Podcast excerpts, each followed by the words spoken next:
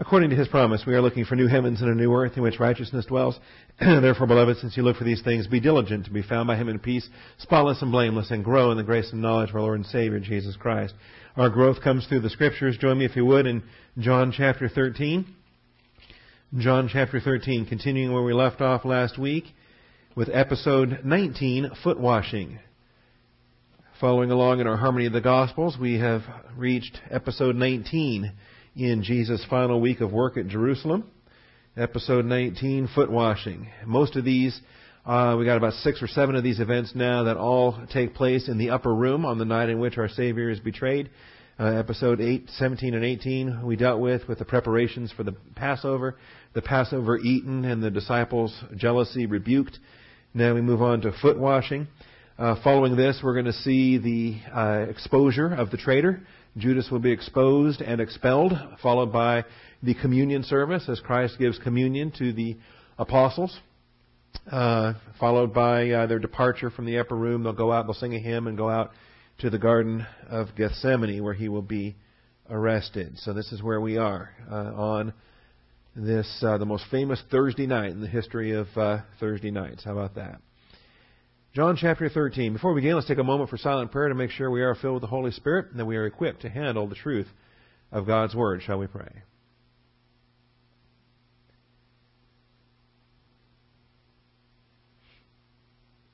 Heavenly Father, we thank you for the truth of your Word and for the blessing we have to assemble together this morning. Father, we just rejoice in uh, your truth, your plan, your grace in our lives. Father, how you enfold us how uh, everything, Father, that you have designed is for our blessing and for the glory of your Son. We thank you and we praise you that this morning you've designed and provided the uh, study of uh, John chapter 13. We ask for your hand of blessing upon it as we study to show ourselves approved. And we thank you, Father, in Jesus Christ's name. Amen. Alrighty.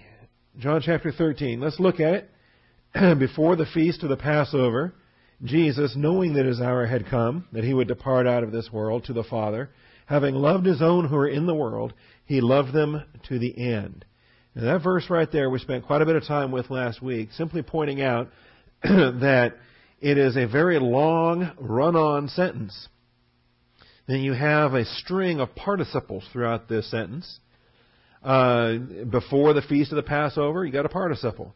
And Jesus knowing, you got a participle uh, that his hour had come, that he would depart out of this world to the Father, having loved his own. You got another participle. Having loved his own who are in the world. You don't actually get to the verb until right there at the very end. He loved them to the end. And so you could you could strip everything else out of that verse and just have the subject Jesus, ha Jesus, loved. And that's what the verse is saying.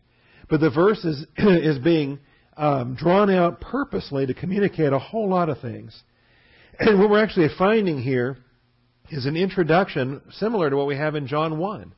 In the beginning was the Word, the Word was with God, the Word was God, the same was in the beginning with God, right?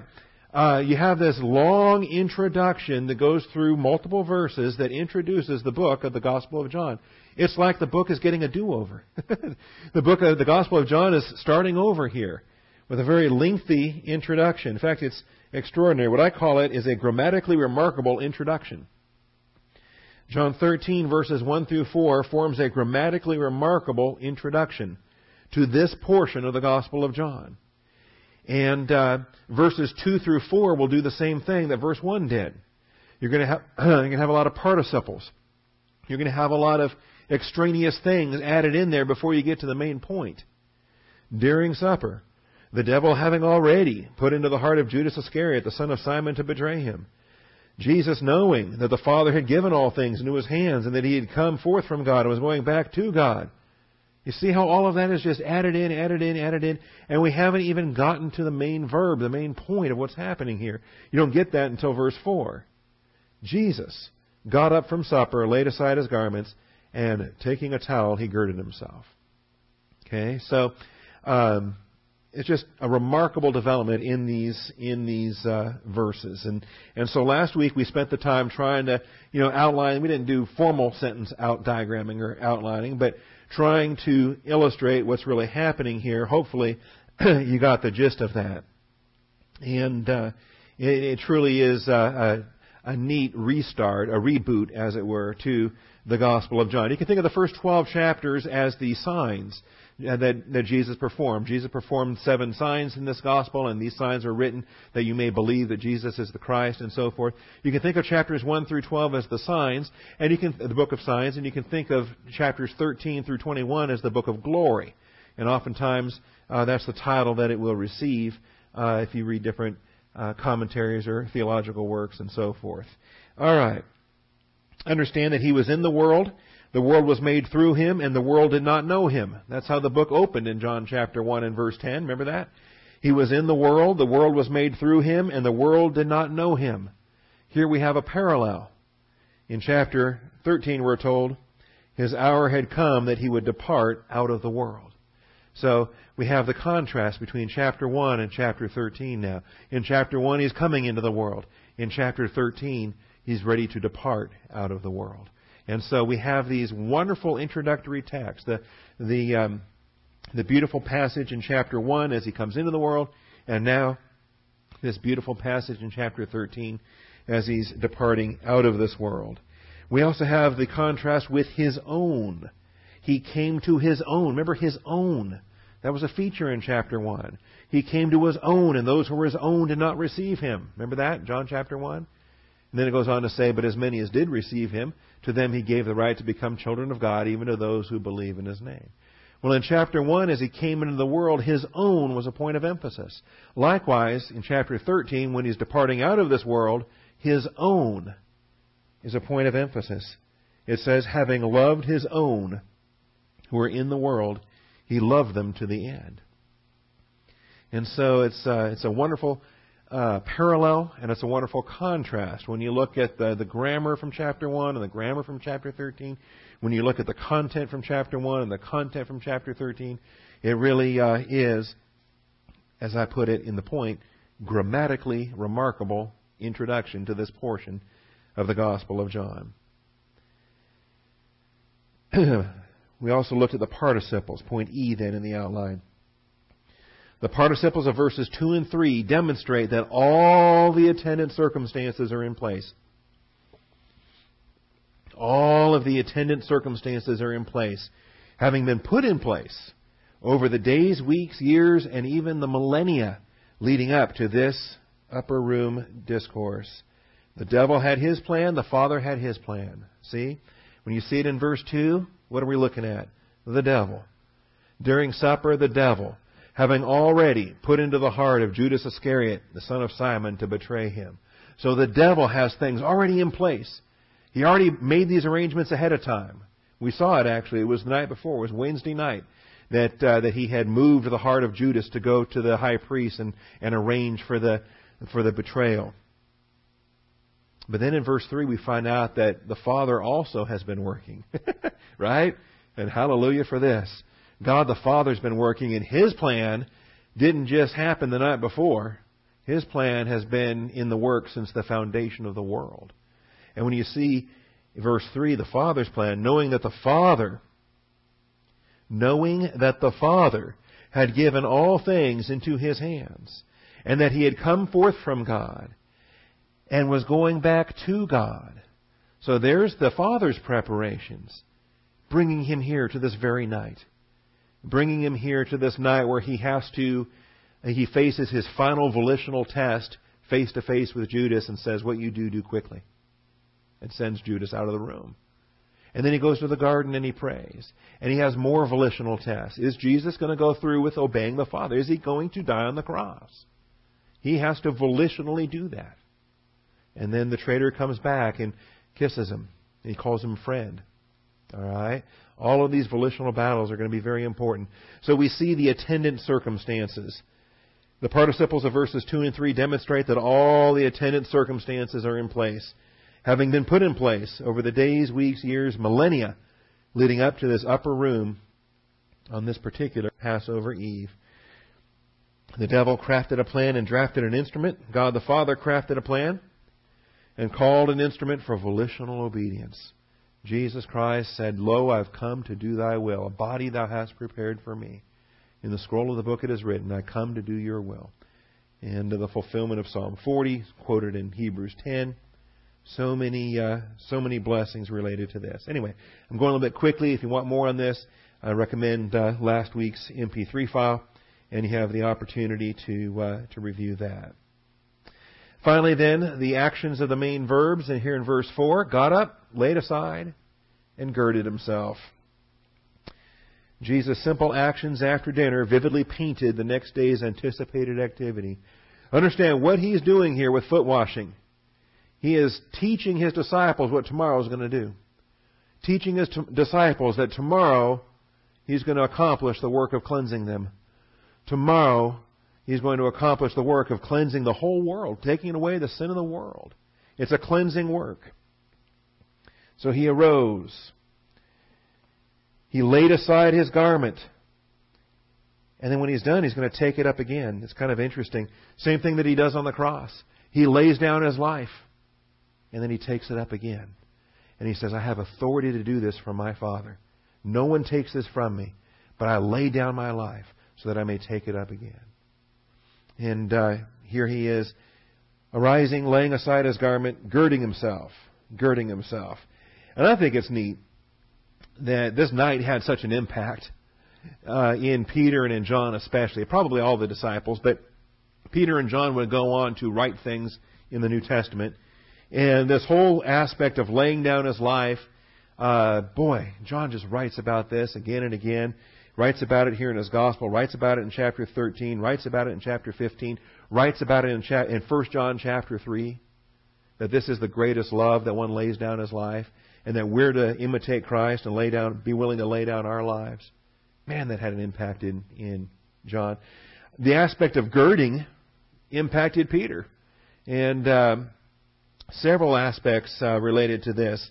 We can hit these real quickly. John 21 7, this term that gets used related to Peter.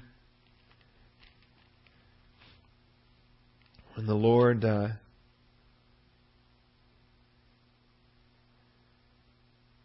says, uh, oh, this is the event where they're out fishing. Therefore, that disciple whom Jesus loved said to Peter, It is the Lord. So when Simon Peter heard that it was the Lord, he put on his outer garment, for he was stripped for work. And in other words, he girded himself, put on his outer garment, for he was stripped for work, and he threw himself into the sea and uh, went to get instruction from the Lord there. Down to verse 18. The Lord says to Peter, I say to you, when you were younger, you used to gird yourself. There's that word again and walk wherever you wished. But when you grow old, someone uh, you will stretch out your hands, and someone else will gird you and bring you where you do not wish to go. So there's the word used twice in that verse.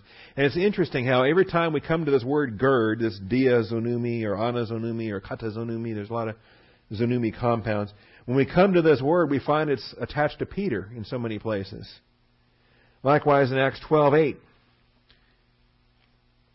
Peter's in jail and the angel comes to him and uh, the angel says, Gird yourself, put on your sandals. And he did so, and he said, Wrap your cloak around you and follow me. And he busts him out of jail. right? So it's, it's remarkable. We, all throughout the New Testament, we have this, uh, these, this concept of gird yourself, and, and Peter's in the picture every time we come across it. And so, then 1 Peter 1.13, gird your minds for action. Do you think this word had an impact in Peter's life? I think it did. Therefore, gird your minds for action, or prepare your minds for action. Keep sober in spirit. Fix your hope completely on the grace to be brought to you at the revelation of Jesus Christ. I think it's neat the way Peter embraced the whole doctrine of girding based on uh, these events that had happened previously. That he would use a word like that in his own epistle related to uh, keeping focus during difficult times. Because on the night we're studying today, Jesus did and Peter didn't, right? Jesus girded his mind for action. He went into the Garden of Gethsemane and he surrendered his will to the Father and said, Not my will, but thine be done. Jesus did this very thing. He fixed his hope on that which was set before him. That's why he was able to despise the, the shame and endure the cross, to be seated at the right hand of the Father. Peter didn't. you know, Peter was so boastful. He said, "Oh Lord, I'll die with you." And then he leaves that room and he goes out and you know before the rooster crows three times, he's denying the Lord. So he's hardly uh, has he girded his mind for action. All right. Well, let's move on today. Let's take a look at uh, Judas Iscariot. We'll do some things with Judas. And um, I'll read uh, an article from the Logos Bible software here in just a moment.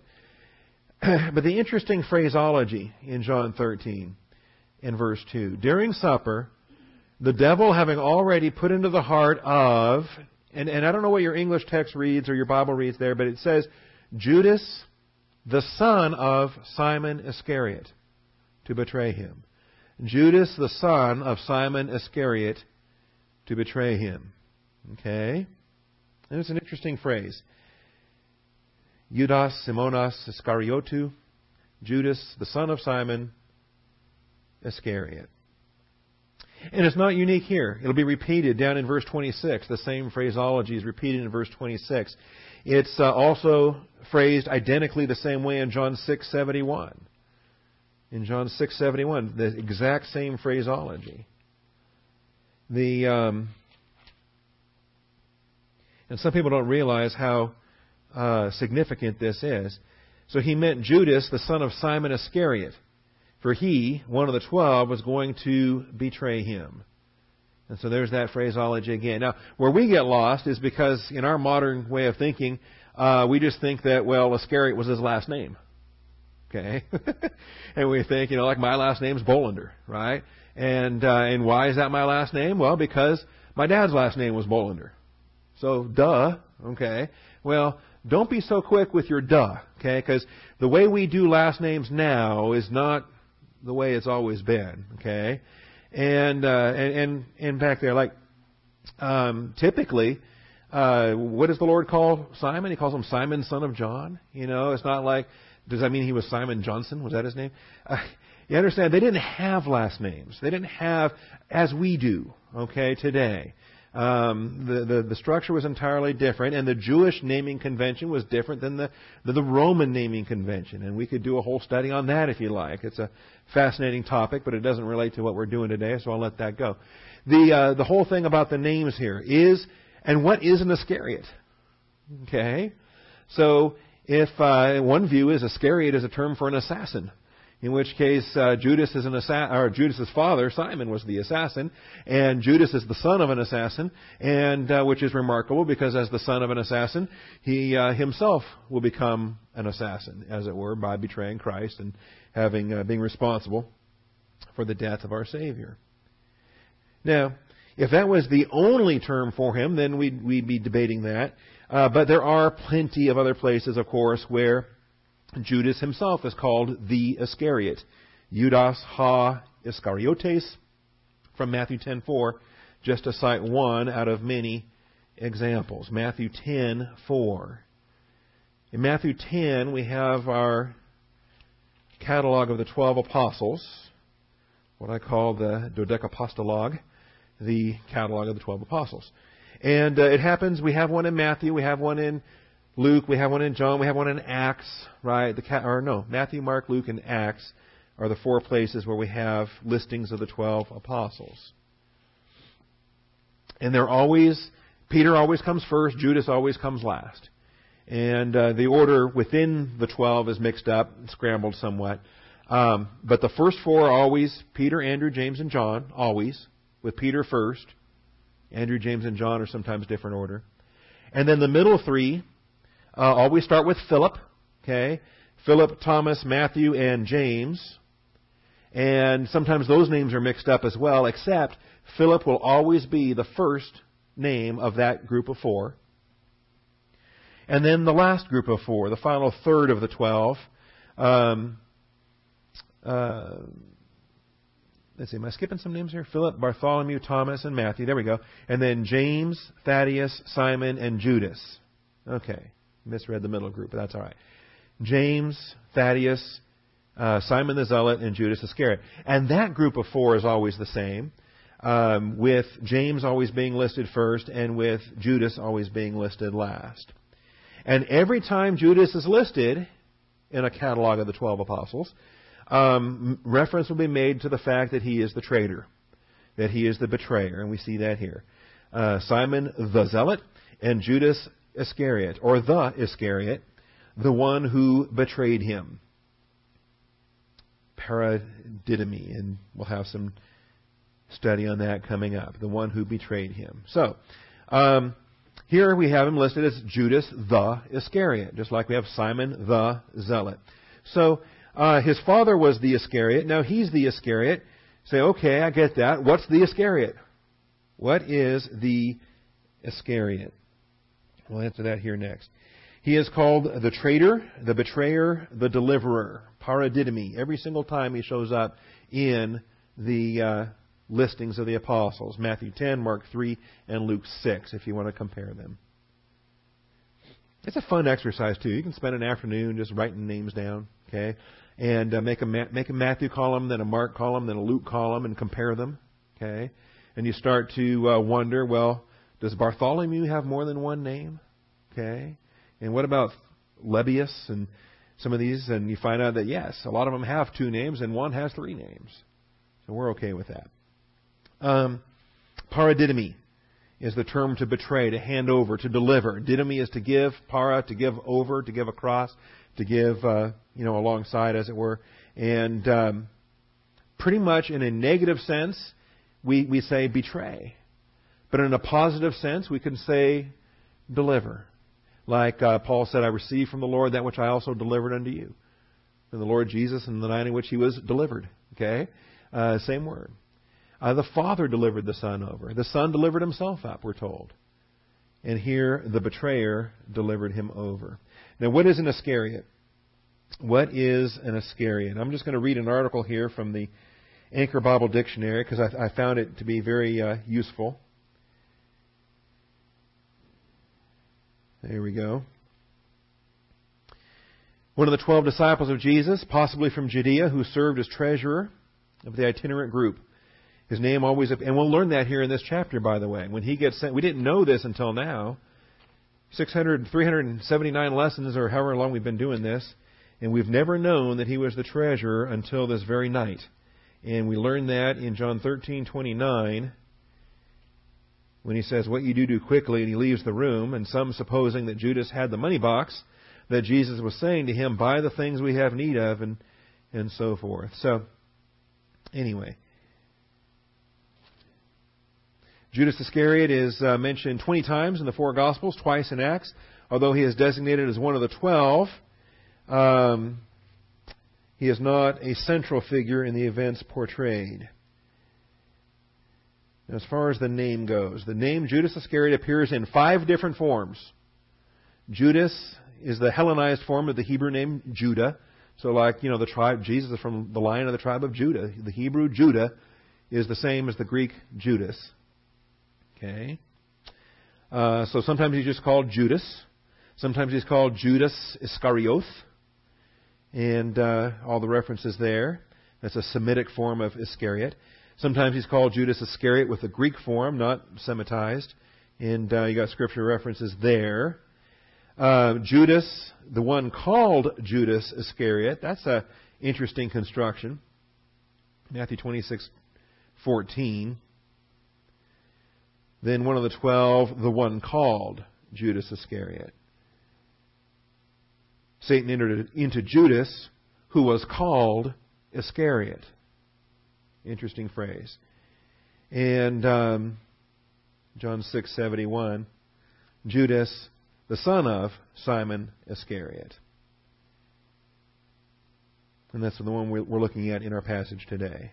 So, what is an Iscariot? Mystery. Nobody knows. But there's a lot of guesses and a lot of opinions.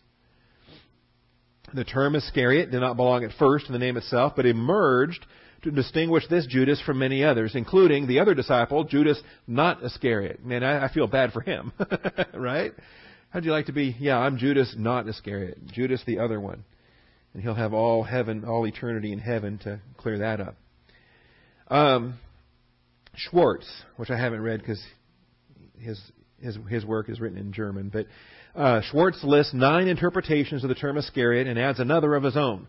So uh, there were nine that, that, that he was writing about, and then he added a tenth that he thought was more reasonable. And uh, and, all, and the text here spells out Schwarz's conclusions.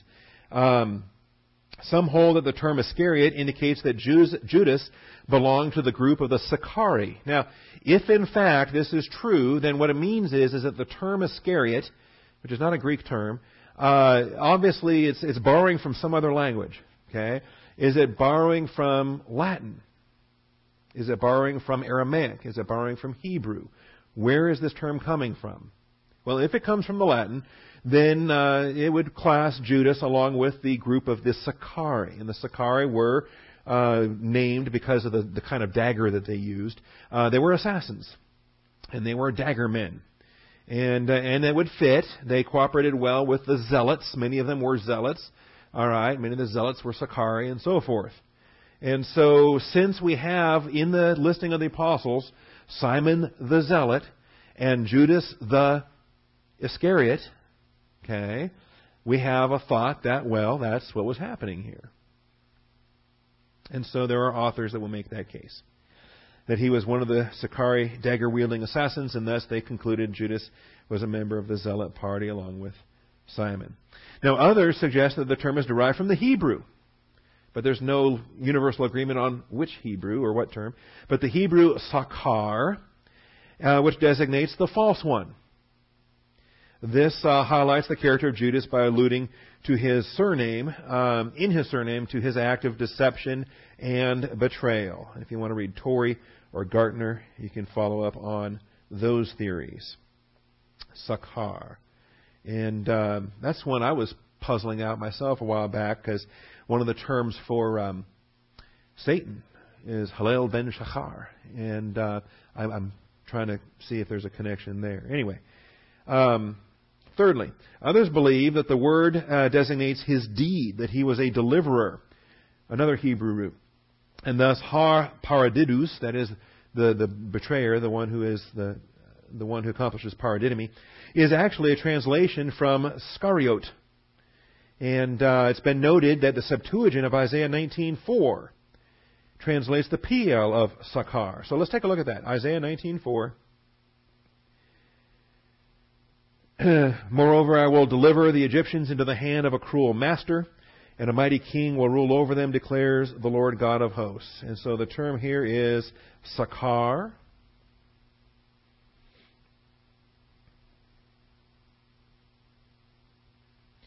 Fifty-five thirty-four. If you want a Strong's number for that, Sakar. Fifty-five thirty-four. And so the thought is that maybe Iscariot is a transliteration or is a, is a, a rendering of this, uh, of this particular verb because he is the deliverer, he is the betrayer. So there's the theory on that. And in fact, the Septuagint uses paradidomi there for that verb. All right. Um, and so Morin, there's the, there's the author there, 1973, in his text, takes uh, Mark's designation to be a literal translation, translation of uh, Iscariot, the one handing over.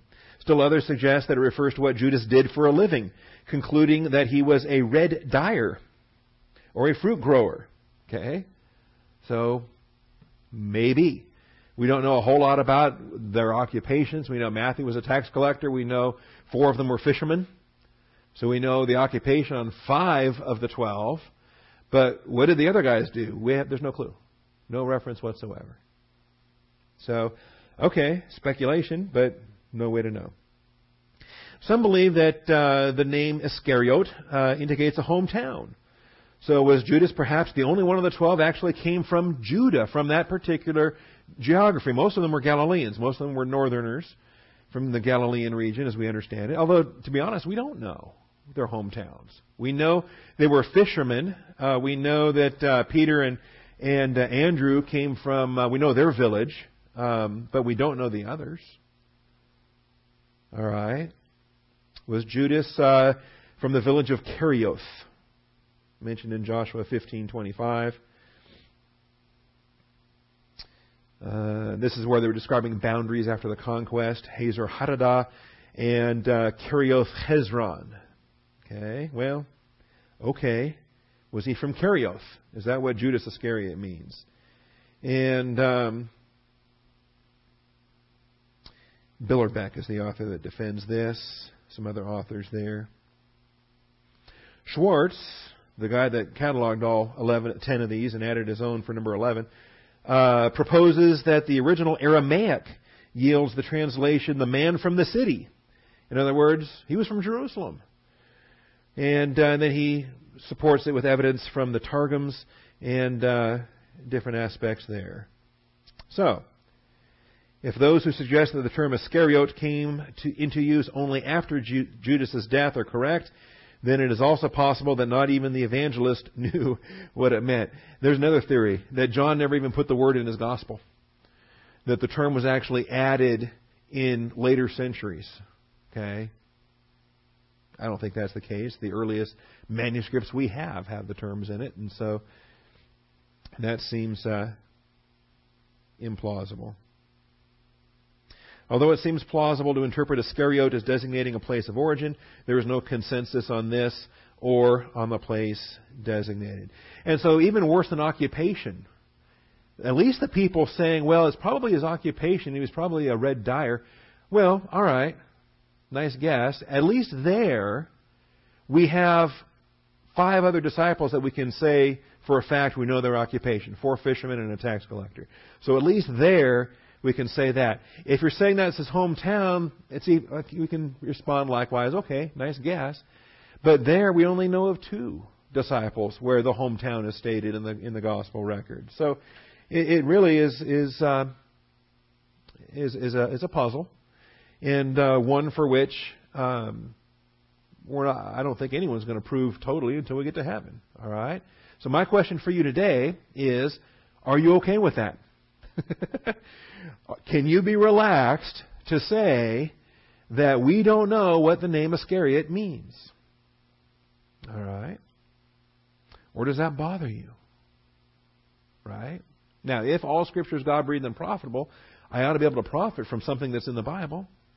But does that mean I have to know every nth, nth degree detail, all the nitty gritty of everything?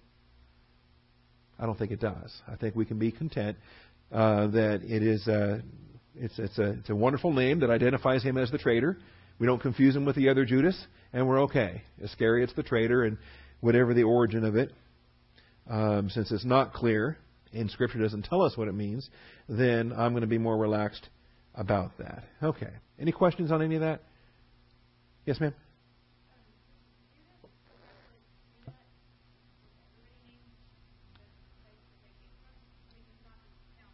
Mm-hmm. Right. I imagine, yeah, there were the, the most common names were were Judas and uh, and uh, Simon, basically tribe names. Uh, so uh, you know, Peter was Simon Peter, so Simon was extraordinarily common. Um, John was common. Girl names. I mean, how many Marys do we have in the gospel records? So yeah, they were pretty. They were pretty. Um, they didn't have a, a wide variety such as we might have today. That's a, that's an excellent question. Um, and and it's not common to, to list their where they're from unless it's so unusual that it causes them to stand out. You know, Uriah the Hittite.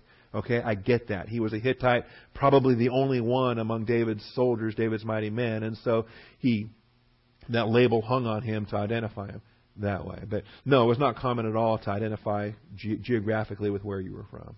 Typically, it was more common to identify who your father was, Simon, son of John things of that. Yeah, and in this case, Judas, son of of uh, Simon, the uh, the Iscariot.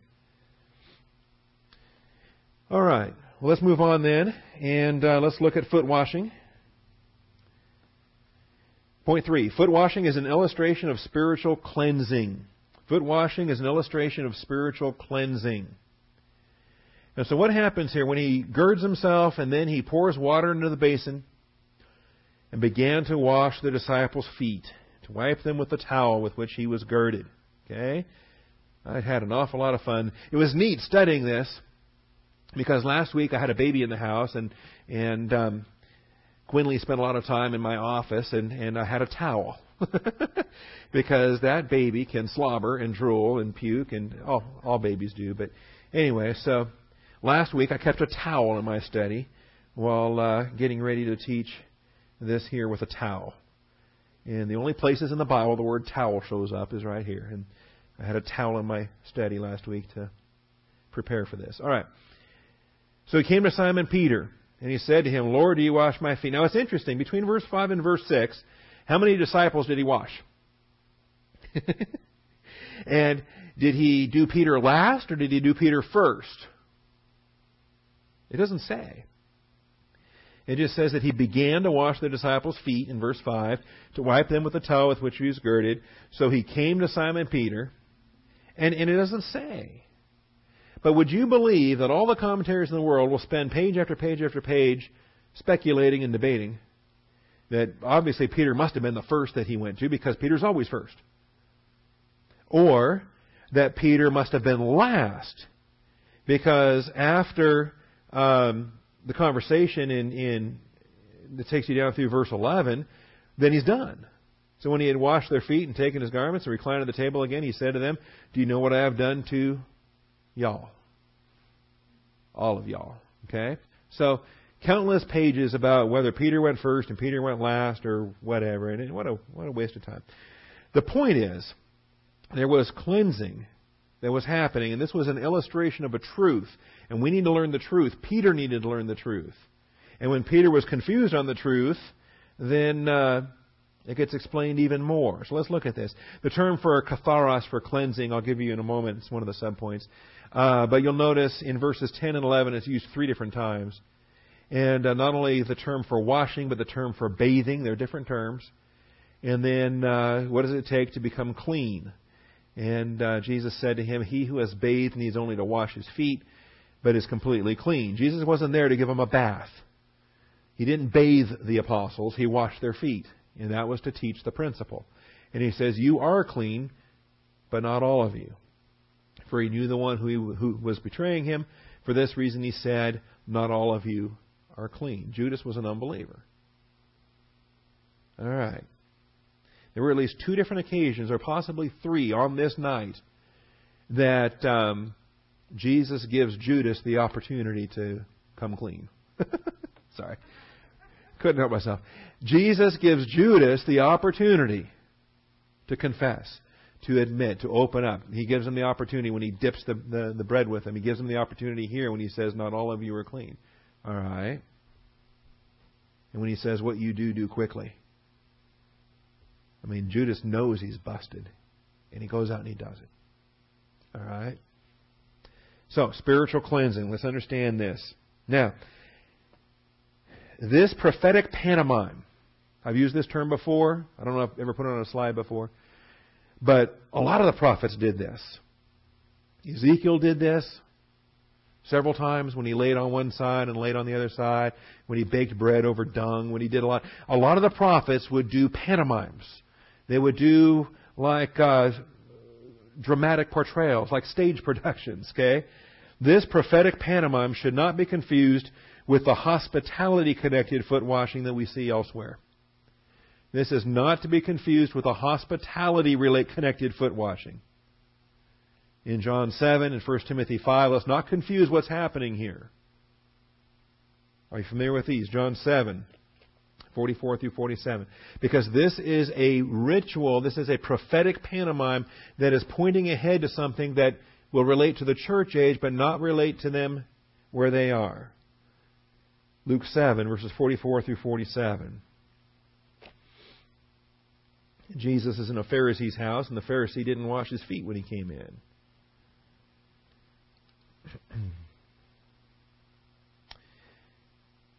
He's in a Pharisee's house here named Simon, and he says, Simon, I have something to say to you. And he said, Say it, teacher. Um, um, well, let me get further down, verse 44. He said to Simon, Do you see this woman? I entered your house. You gave me no water for my feet, but she has wet my feet with her tears and wiped them with her hair. You gave me no kiss, but since uh, she, since the time she came in, has not ceased to kiss my feet. You did not anoint my head with oil, but she anointed my feet with perfume. And so there's the contrast. Basically telling this Pharisee that he was totally insulting on the hospitality of having him into his home. And uh, contrasting that with this woman who was so appreciative and so responding in, in grace and love to what she had received in grace and love that uh, that she couldn't uh, she couldn't help herself and she was responding appropriately. And this Pharisee who was this you know, know it all, wise guy, Bible expert, prideful jerk, um, didn't couldn't even provide common hospitality courtesy.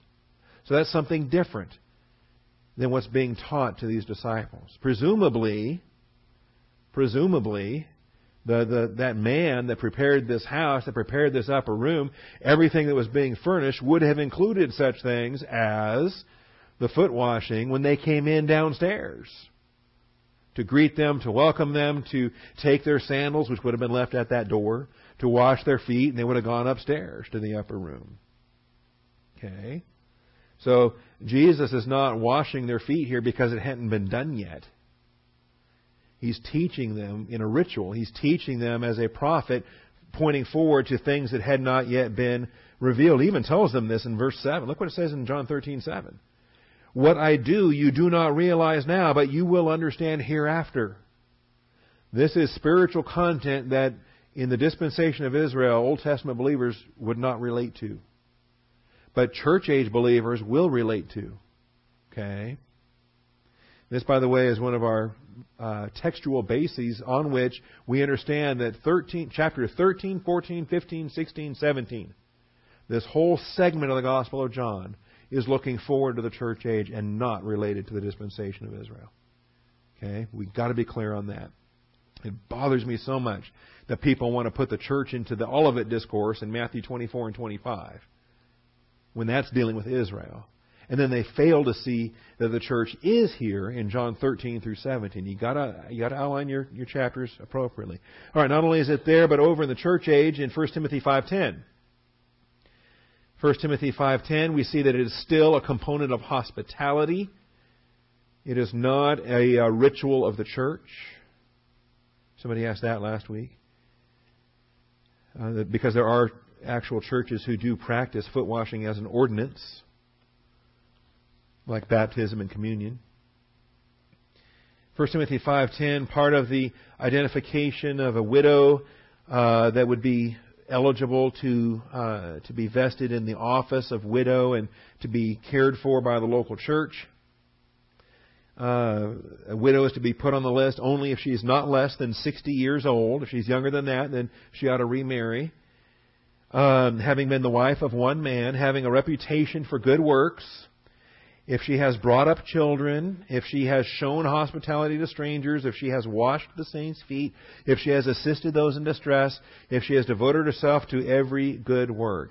And we see that these are characteristics of, of godliness, of a of an older woman that uh, that uh, is is operating well within her her Christian walk. But the, but you notice how washing the saints' feet is only one among a, a list of a lot of items there that any housewife would do, any mother would do, any grandmother would do. Right? It's not uh, it's not set apart as some kind of a ecclesiastical ritual for a local church to participate in. And and so I would include that along with Luke seven as hospitality connected foot washing. What Jesus is doing in the upper room is teaching Bible class. It is not to be confused with hospitality connected foot washing. Something different is happening here. We want to understand that. He's illustrating the principle of humility, of course, but he's, he's teaching principles of cleansing. We've got to understand this. All right. Point B. An Old Testament believer cannot oida the foot washing doctrine.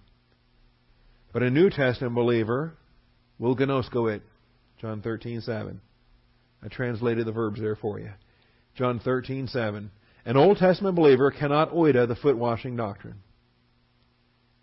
It relates to church application. It relates to the principles connected with our confession of sin in 1 John 1 9, how we're restored to fellowship. We've already had our bath. We were bathed at the moment we were made clean as new creatures in Christ.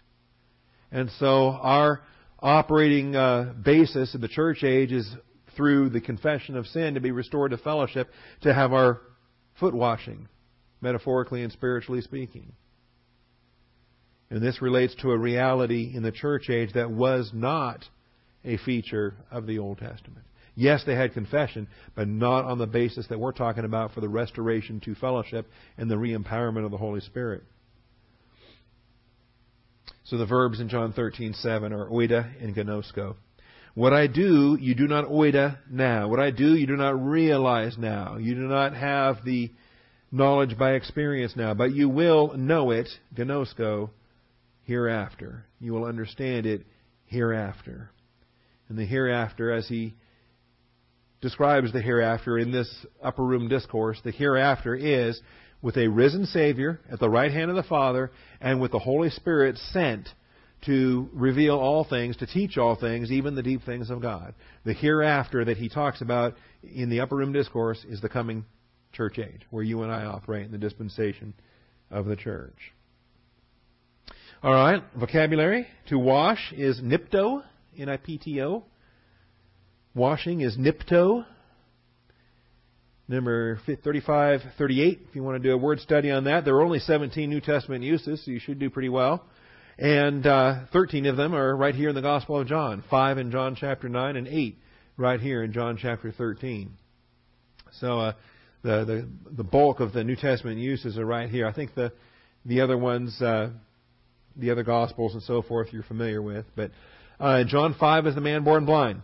And the man born blind was told to go wash in the pool of Siloam. And he goes and he washes. And then he has to tell the story a couple of times. And uh, so that's why you have five repeated uses there in that chapter, in John chapter 9. And the eight repeated uses here about washing. So that's 13. There's only four times outside of this that it's, uh, that it's used. So that's nipto. And nipto is different than luo. L-O-U-O. Luo. To bathe. Okay? So washing feet, washing is different than bathing. Terms are related, we understand just differences in terms. I mean, in both activities, you're getting something clean, but um, a distinction between washing and bathing. You don't need the total body bath once you're saved. That's a once and for all thing. Once and one time only. Luo, I should spell out for you. It's L O U O. L O U O. Don't confuse it with the other luo that everybody knows. Luo is a verb that first year Greek students get to uh, to memorize all their uh, verb conjugations and paradigms and so forth. Luo means to loosen or to release, but this luo, L O U O, uh, is uh, is to bathe and uh, goes all the way back to early classical Greek times. Five New Testament uses, and these are worth looking at. John 13:10 is our first use, the use that we have here. See, Peter realizes that he he messed up, and this is classic Peter. Peter, he, he, he opens his mouth and he just starts talking, usually before he's really thought about what he's going to say. you know anybody like that? Okay? And that gets you in trouble, oftentimes. And so he comes to Simon Peter, Lord, do you wash my feet? And Jesus uh, answered and said to him, What I do, you do not understand, you will. And Peter said, Never, never. You shall never wash my feet. And Jesus answered him, Well, if I do not wash you, you have no part with me. Oh, man. So Peter realizes he's messed up. Okay? Same thing on the Mount of Transfiguration. There's the Lord with, with Moses and, and Elijah. And Peter starts running up and, oh, Lord, Lord, it's great that we're here. I'm going to build three tabernacles. I'm going to do this. And then the voice out of heaven says, Peter, quiet. This is my beloved son. Listen to him. Okay? Same thing here. Peter just starts talking. And he realizes, man, I said the wrong thing. and so now he's going to go overboard the other direction. Oops, okay, I'm sorry. Yeah, you can wash my feet. In fact, wash everything. Uh, you can wash not only my feet, but my hands and my head. And he's just digging the hole worse, right? I mean, at some point, you're just making matters worse. So just shut up, Peter. Listen, learn something. And Jesus said to him, He who has bathed that's the second verb here. That's the luo. He who is bathed needs only to nipto. Needs only to nipto his feet, but he is completely clean. And you are clean, katharos, but not all of you. And it's not all of you disciples. Okay? For he knew the one who was betraying him. For this reason he said, Not all of you are clean. So there's our use there of luo. It'll come back again in Acts 9 and Acts 16, Hebrews 10 and 2 Peter 2, and we realize that this cleansing, this bathing is, is uh, remarkable as it relates to our salvation, as it relates to what happens when, um, we are washed clean. So uh, let's look at Acts 9.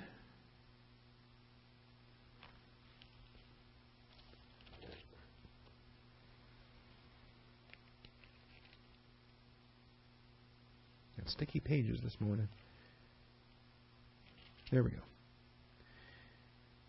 go. this is where uh, Tabitha falls sick and dies. Translated in the Greek, Dorcas. I suspect she went by Tabitha. I'm, I'm just saying. And this woman was abounding with deeds of kindness, charity, continually did. And it happened at the time that she fell sick and died. And when they had washed her body, bathed her body, they laid it in an upper room. They didn't just wash her feet, but they gave uh, the, the corpse, the cadaver here, the uh, complete uh, bathing. Laid, uh, laid it in the upper room. All right. And then, of course, she doesn't stay dead. This is one of the apostolic resuscitations. Over to chapter 16 and verse 33.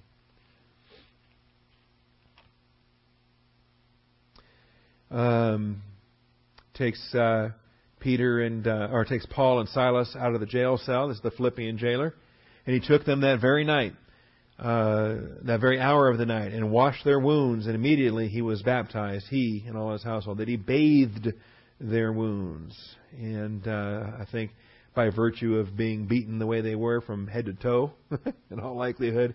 This was a complete bathing that uh, Paul and Silas required when he uh, released them out of jail. But then as it relates to us, Hebrews 10:22. Hebrews 10:22. And the reason why this is important that we understand the reality of this ritual is because this enables us to participate in our priesthood.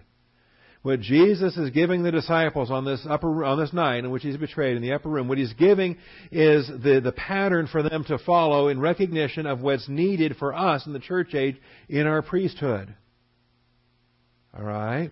The parallel for this in the Old Testament was the instructions Moses gave for Aaron and his sons, what they had to do in their priesthood and they had to be completely bathed before they could be clothed and dressed as priests, as the tabernacle was completed, as they began their Levitical priesthood. But after that, did they have to go through that full body bath ever again? Or why did they have the laver there at the at the front gate there at the tabernacle? What was the laver for? The laver was for the foot washing. All right, and they could go in and do their go in and do their priestly service. Well, we have our reality, and this is our reality. The Lord introduced it in John 13. The author of Hebrews makes this clear. So Hebrews 10 says, uh, verse 19 says, Therefore, brethren, since we have confidence to enter the holy place by the blood of Jesus, by a new and living way which he inaugurated for us through the veil that is his flesh. So it's not the blood of a goat, and it's not the earthly tabernacle in view. It's the reality, the blood of Christ, what He achieved for us in His death. He Himself being the veil. Now that's rent. All right? Since we have a great priest over the house of God, let us draw near. All of us can come in. Isn't that awesome? In the Old Testament, it was only the high priest all by himself. One day a year going into the Holy of Holies. Everybody else was outside. Even the other priests were outside. But we get to go within and we're invited to draw to draw nigh. Let us draw near with a sincere heart and full assurance of faith, having our hearts sprinkled clean from an evil conscience and our bodies washed. Here's the luo, washed with pure water. When did that happen? Okay, spiritually, that was at the moment of your salvation. By being a believer priest in the church age, you are entitled to this. You're entitled to this. And let us hold fast the confession of our hope without wavering, for he who promised is faithful. Man, since he's done all this for us, it's kind of pathetic that we would just lose heart and give up on it, right? No, hold fast, because he who promised is faithful. And let us consider how to stimulate one another to love and good deeds. This is why we have to be a priesthood. This is why we're all in that Holy of Holies. This is why we all come alongside. When one struggles, we all struggle. When one weeps, we all weep. We pray with one another. We love one another. All right. Stimulate one another to love and good deeds. poking with a sharp stick. All right. Not forsaking our own assembling together as is the habit of some, but encouraging one another, and all the more as you see the day drawing near. And that's why we're here. So we assemble together, we receive instruction, we stimulate one another, we um, encourage one another to not lose heart, to hold fast our confession. We remind one another that he who promised is faithful. You know, if your sister's given up on something, just remind her. The one who promised is faithful. If your brother's given up on something, remind him. He who promised is faithful. 2 Peter 2.22 is the last use on this. Um, it happened to them according to the true proverb, a dog returning to its own vomit, and a sow after washing, after luo, after its bath, returns to wallowing in the mire. All right, so in all of these, we understand that there's a difference between simply washing and bathing. Both will get you clean, but both have to be separated in their understanding. The word for clean is katharos. Katharos. We'll have to save this for next week. Katharos, K A T H A R O S. And um, under, we'll save that for next week. Understand that 11 disciples had bathed. 11 disciples were clean. One was still an unbeliever. And he's going to die an unbeliever. He's going to go out and hang himself the next day. The cleansing needs are for a believer are different than the cleansing needs for an unbeliever. He who has bathed doesn't need to be bathed again. In fact, you can't be bathed again. He who has bathed does not need to be bathed. He who has bathed needs only to nipto. Once you've luoed, you don't need that ever again. You just need to nipto, and you're back in fellowship. Okay? You don't have to get saved again. You got to be experientially cleansed. You got to confess your sins, be back in fellowship. The cleansing needs for a believer are different than the cleansing needs for an unbeliever. And so, also next week, we'll take a look at uh, Psalm 51 with David's confessions, and we'll take a look at 1 John 1, and we'll see the distinctions in uh, in what happens there. Okay. All right. Well, this uh, gets us to the top of the hour. Uh, should I taunt you with a couple of things? Do you have enough to think about related to Judas Iscariot? He and uh, Antichrist are the only two that are called. What are they called? Son of perdition. Son of perdition. Term's only used twice. It's used once of uh, Judas Iscariot. It's used once of Antichrist in 2 Thessalonians chapter 2. And then in Acts chapter 1, we got a bizarre reference to Judas. And it says, um, when they're praying about who's going to replace him, and they prayed and they said, Oh, you, Lord, who know the hearts of all men, show which one of these two you have chosen. They put forth Joseph called Barsabbas, and they put forth, uh, who was also called Justus, and Matthias. Matthias is the one that gets picked. But they put these two forth, and they say, Lord, show which one you have chosen to occupy this ministry and apostleship from which Judas turned aside to go to his own place. Where was Judas's place? All right. You got seven days to think about. Thank you, Father, for your truth. Your word is truth. Thank you for our, the faithfulness of our Savior, who knew the betrayer. He knew the eleven believers and the one traitor. He washed his feet. Father, the humility expressed here is just amazing, and I pray that we would learn the lessons, Father, not to not to replicate a, a, ritual without reality, but to operate in the reality of humility one towards another, serving one another, Father. It's not the one who reclines at the table that's the greatest. Jesus said, I have come to serve. And I pray that we would understand this. And I thank you in Christ's name. Amen.